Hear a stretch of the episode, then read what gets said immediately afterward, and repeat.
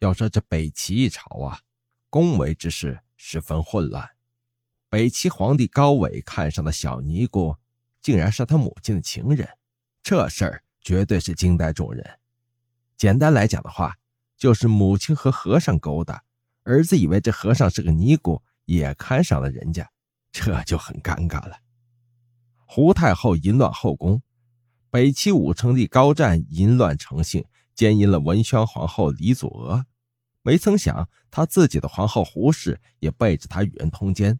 而且在他死后越来越放肆。起初呢，胡皇后只是与宫中太监们卸侠，高湛宠幸何世开，何世开便与胡皇后私通起来。高湛死后，胡皇后成了太后，更加放荡无所顾忌。胡皇后经常找借口到佛寺拜佛、听佛经，呃，其实就是勾搭和尚。先是同谭县和尚勾搭成奸，后来更是把僧侣招进宫中。胡太后每天都和谭宪同食同宿，厮混在一起。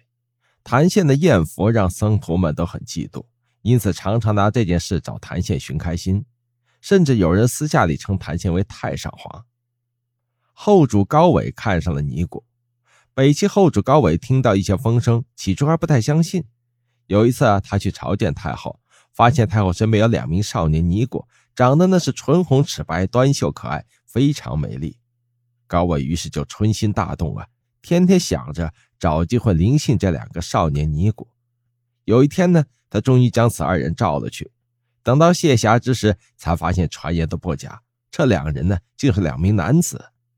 经过这件事啊，高伟才发现胡太后的丑事，于是将谭宪以及那些和胡太后不清不白的那些男子都杀掉了。